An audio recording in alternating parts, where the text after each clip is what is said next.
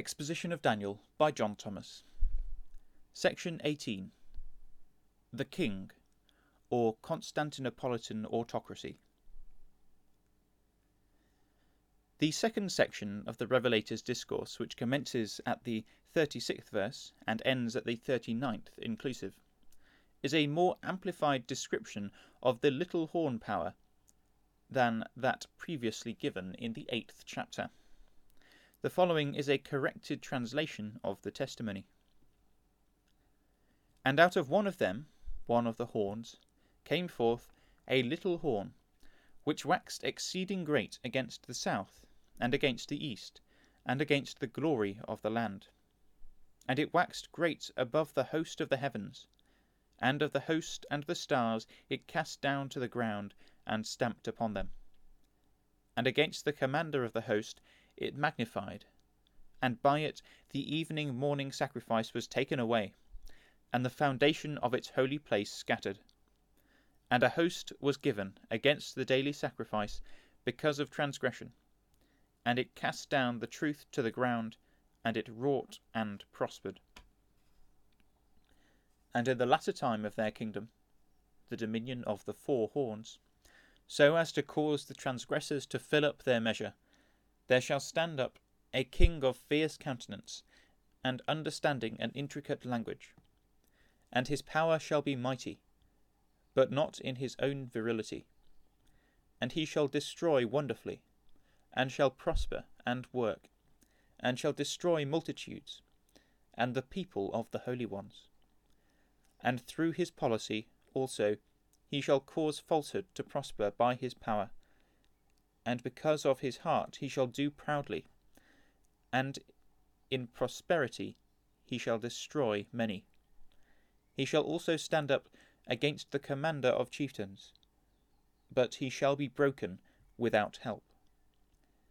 And the king shall work according to his pleasure, and he shall exalt himself and magnify himself against every mighty one. And he shall utter marvellous things concerning the mightiest of the mighty, and he shall cause to prosper, till the indignation be accomplished. For that that is determined shall be done.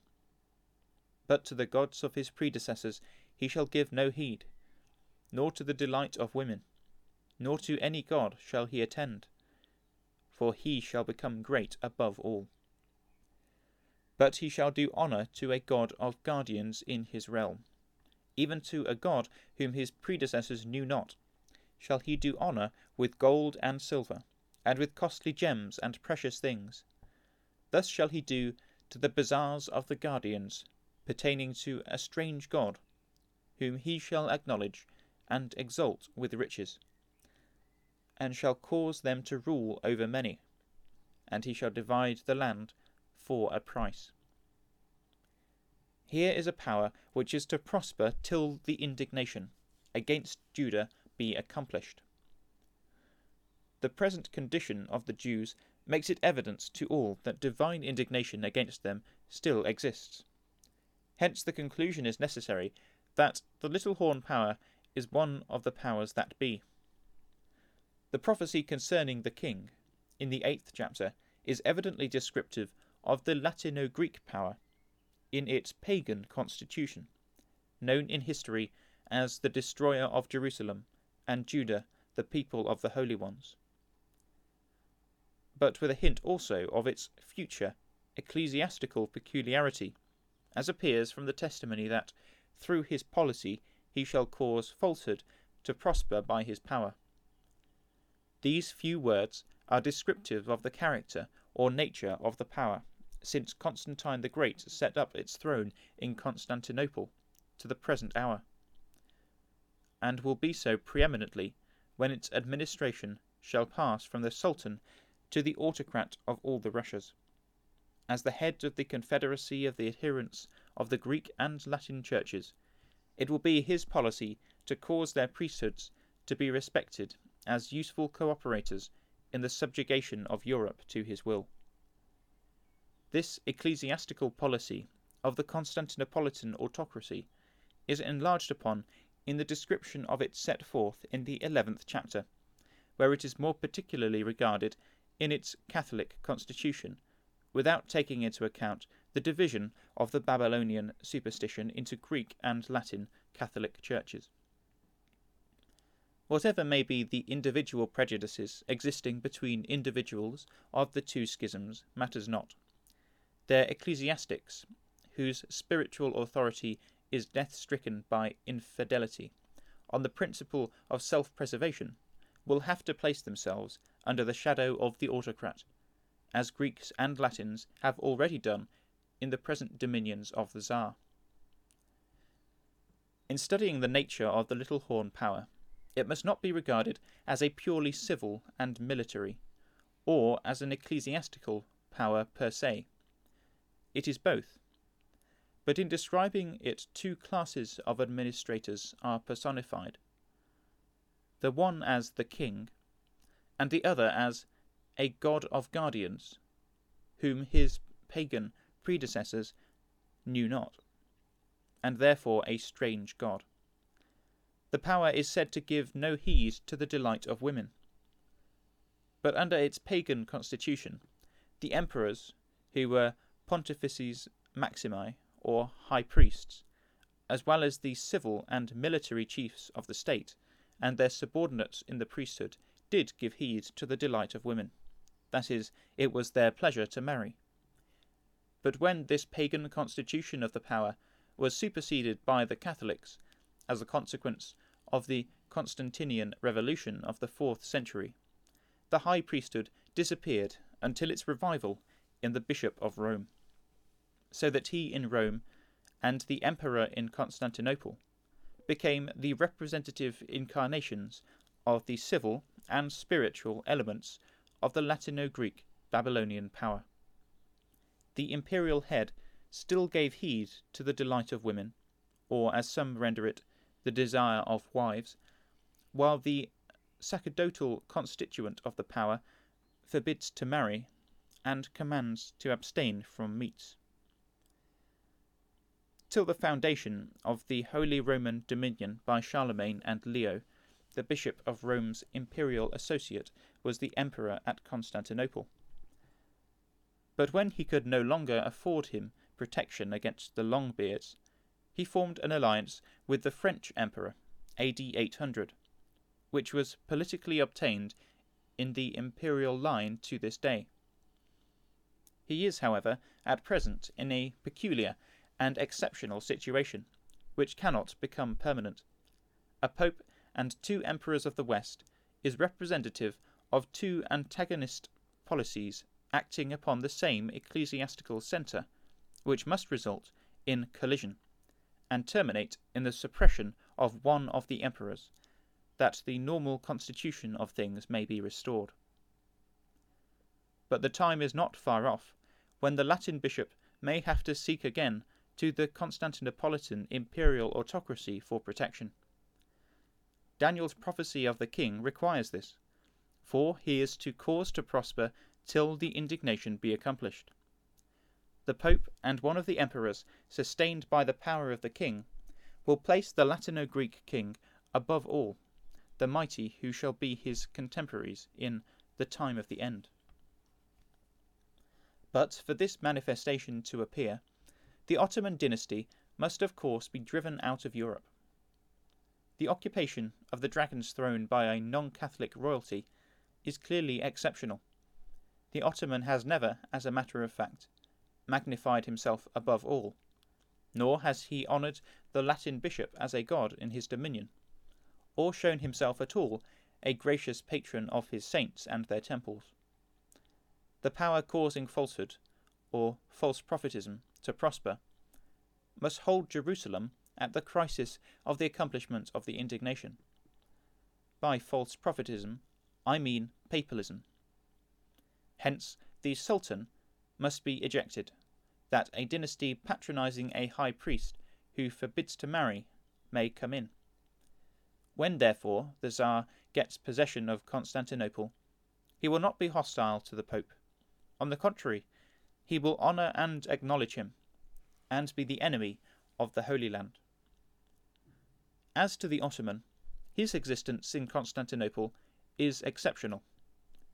His mission was to punish the Greek Catholics and the Latins also to some extent, for their excessive superstition and idolatry, with the loss of their sovereignty over a third part of the Latino Greek Babylonian Empire, and not to extinguish temporarily or finally the little horn power. As far as the Greeks were concerned, their sovereignty was abolished AD 1453. The Greek dynasty of the power gave place to the Turkish, while the horn itself remained. The destruction of the horn is reserved for Michael, the great commander of Judah, after it shall have come under the sovereignty of the King of the North. This existence of the Ottoman regime in the kingdom of Babylon may be regarded by way of illustration as a splint upon a broken leg.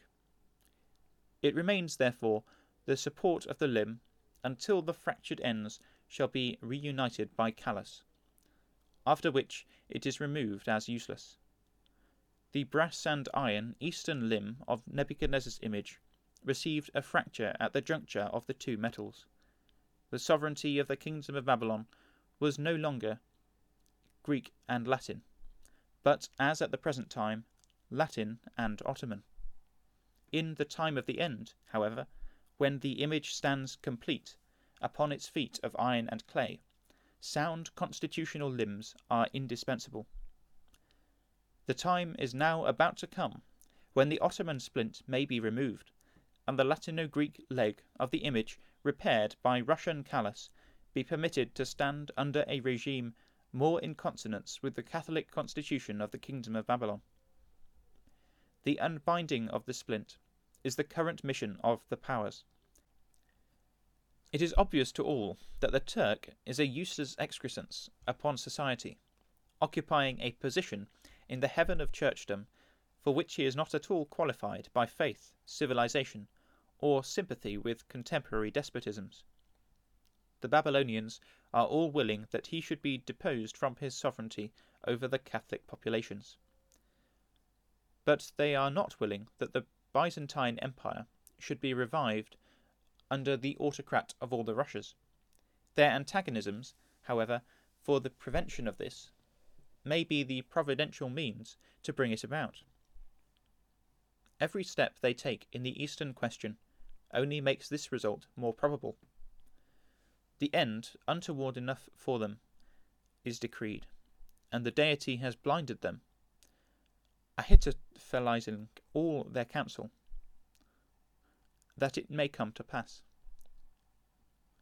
The little horn of the goat is brother to the little horn of the fourth beast, with its eyes and mouth. Their fraternity is consequent upon the Latin element entering into the constitution of them both. Old Rome is the throne of the little horn with eyes and mouth, while New Rome, or Constantinople, is the throne of the little horn of the goat. The former power is the new Roman Empire of the West, founded by Charlemagne, which has never been as yet united to the Greek element of the kingdom of Babylon. It is styled the Holy Roman Dominion, because their holinesses the popes are its high priests. Hence, it is the Latin kingdom of heaven, beyond the pale of which, they say, there is no salvation. The little horn of the goat represents the undivided power of the kingdom of Babylon from the annexation of the northern kingdom to Rome BC 65 to the loss of Italy and the West, and of the same power minus Italy and the West from the 8th century to the present time. But when the autocrat gains Constantinople and Russianizes Italy and the West, and having superseded the Ottoman regime in Asia, comes as Gog to invade the Holy Land and to besiege Jerusalem. The little horn of the goat will again represent the power of the whole dominion, briefly united under one chief, and he the proudest that ever exalted and magnified himself above all the rulers upon earth. In that near future, the little horn of the goat will be exceeding great, overshadowing all the sovereignties represented by the two horned and ten horned beasts, and the pseudo prophet of the beast. But when it is broken in pieces without help, it appears no more as a symbol upon the prophetic page. its mission in the Holy Land and against Judah ends with its own Pharaoh like destruction. And the East delivered, future events reopen in the West, where only a beast, the false prophet, and the ten horns, their Russian Constantinopolitan confederacy being dissolved, remain to be ground to powder and destroyed by fire and sword. The policy of the Little Horn King in his Constantinian successorship to AD 1453 was and will hereafter be characterized by zeal for the baptized paganism known in history as the Catholic religion. Justinian, of all its crowned heads, affords the most striking illustration of Daniel's description of it. His policy was truly ecclesiastical.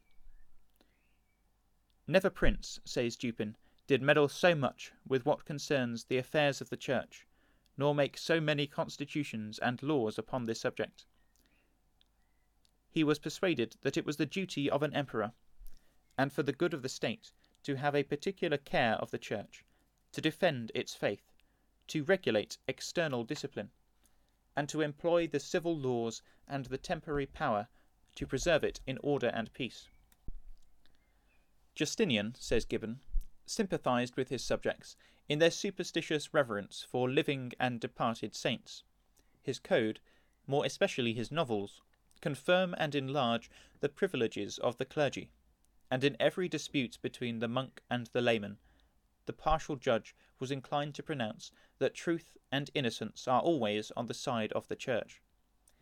In his public and private devotions he was assiduous and exemplary.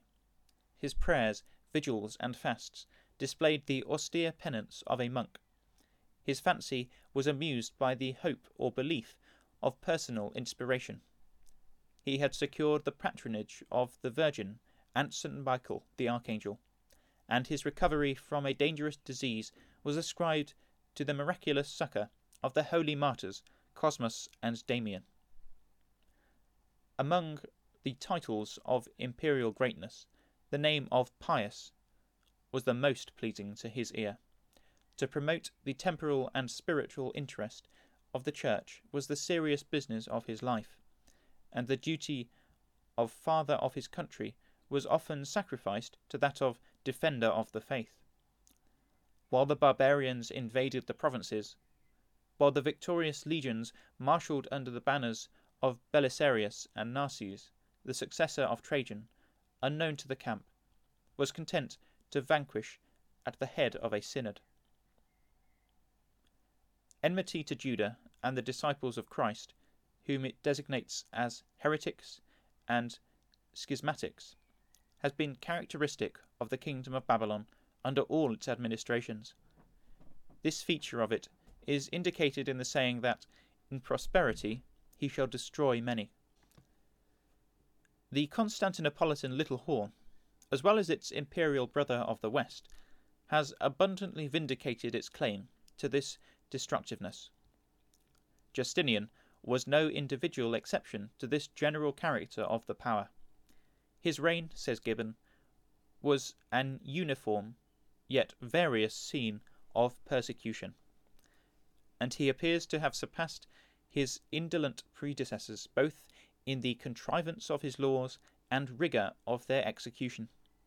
The insufficient term of three months was assigned for the conversion or exile of all heretics. And if he still connived at the precarious stay, they were deprived, under his iron yoke, not only of the benefits of society, but of the common birthright of men and Christians. The high exaltation of the Constantinopolitan autocracy in the time of the end, previously to its standing up to be broken without help by Judah's commander in chief, is predicted in the words, He shall become great above all. Impious and cruel as Antiochus Epiphanes, and superstitious and fanatical as Justinian, with the arrogance, ambition, and profanity of the Latin prophet in his palmiest days, this sin power, administered by a Russian regime, will be wanting in none of the arrogance that has been predicated of Paul's man of sin and son of perdition. whose spiritual element opposeth and exalteth himself above every one called a god, or an object of regard, so that in the temple of the god he sits as a god, exhibiting himself, because he is a god. The apostle then informs us of his destruction by Michael the great commander, saying, That lawless one shall the Lord consume with the spirit of his mouth, represented in the Apocalypse by a sword going out of his mouth, and bring to an end with the manifestation of his presence, the coming of whom is according to the working of the adversary in all power, and signs, and lying wonders, and with all deceivableness of unrighteousness in them that perish. This is not exclusively applicable to the Latin false prophet, but to the power comprehensive of the civil, military, and spiritual elements, as described by Daniel, and designated by Isaiah as the king of whom Tophet is ordained of old. When the sceptre falls from the feeble hands of the Sultan, the world will behold in his Muscovite successor a potentate not surpassed in presumption and impiety by any of his predecessors, not excepting Pharaoh of the olden time.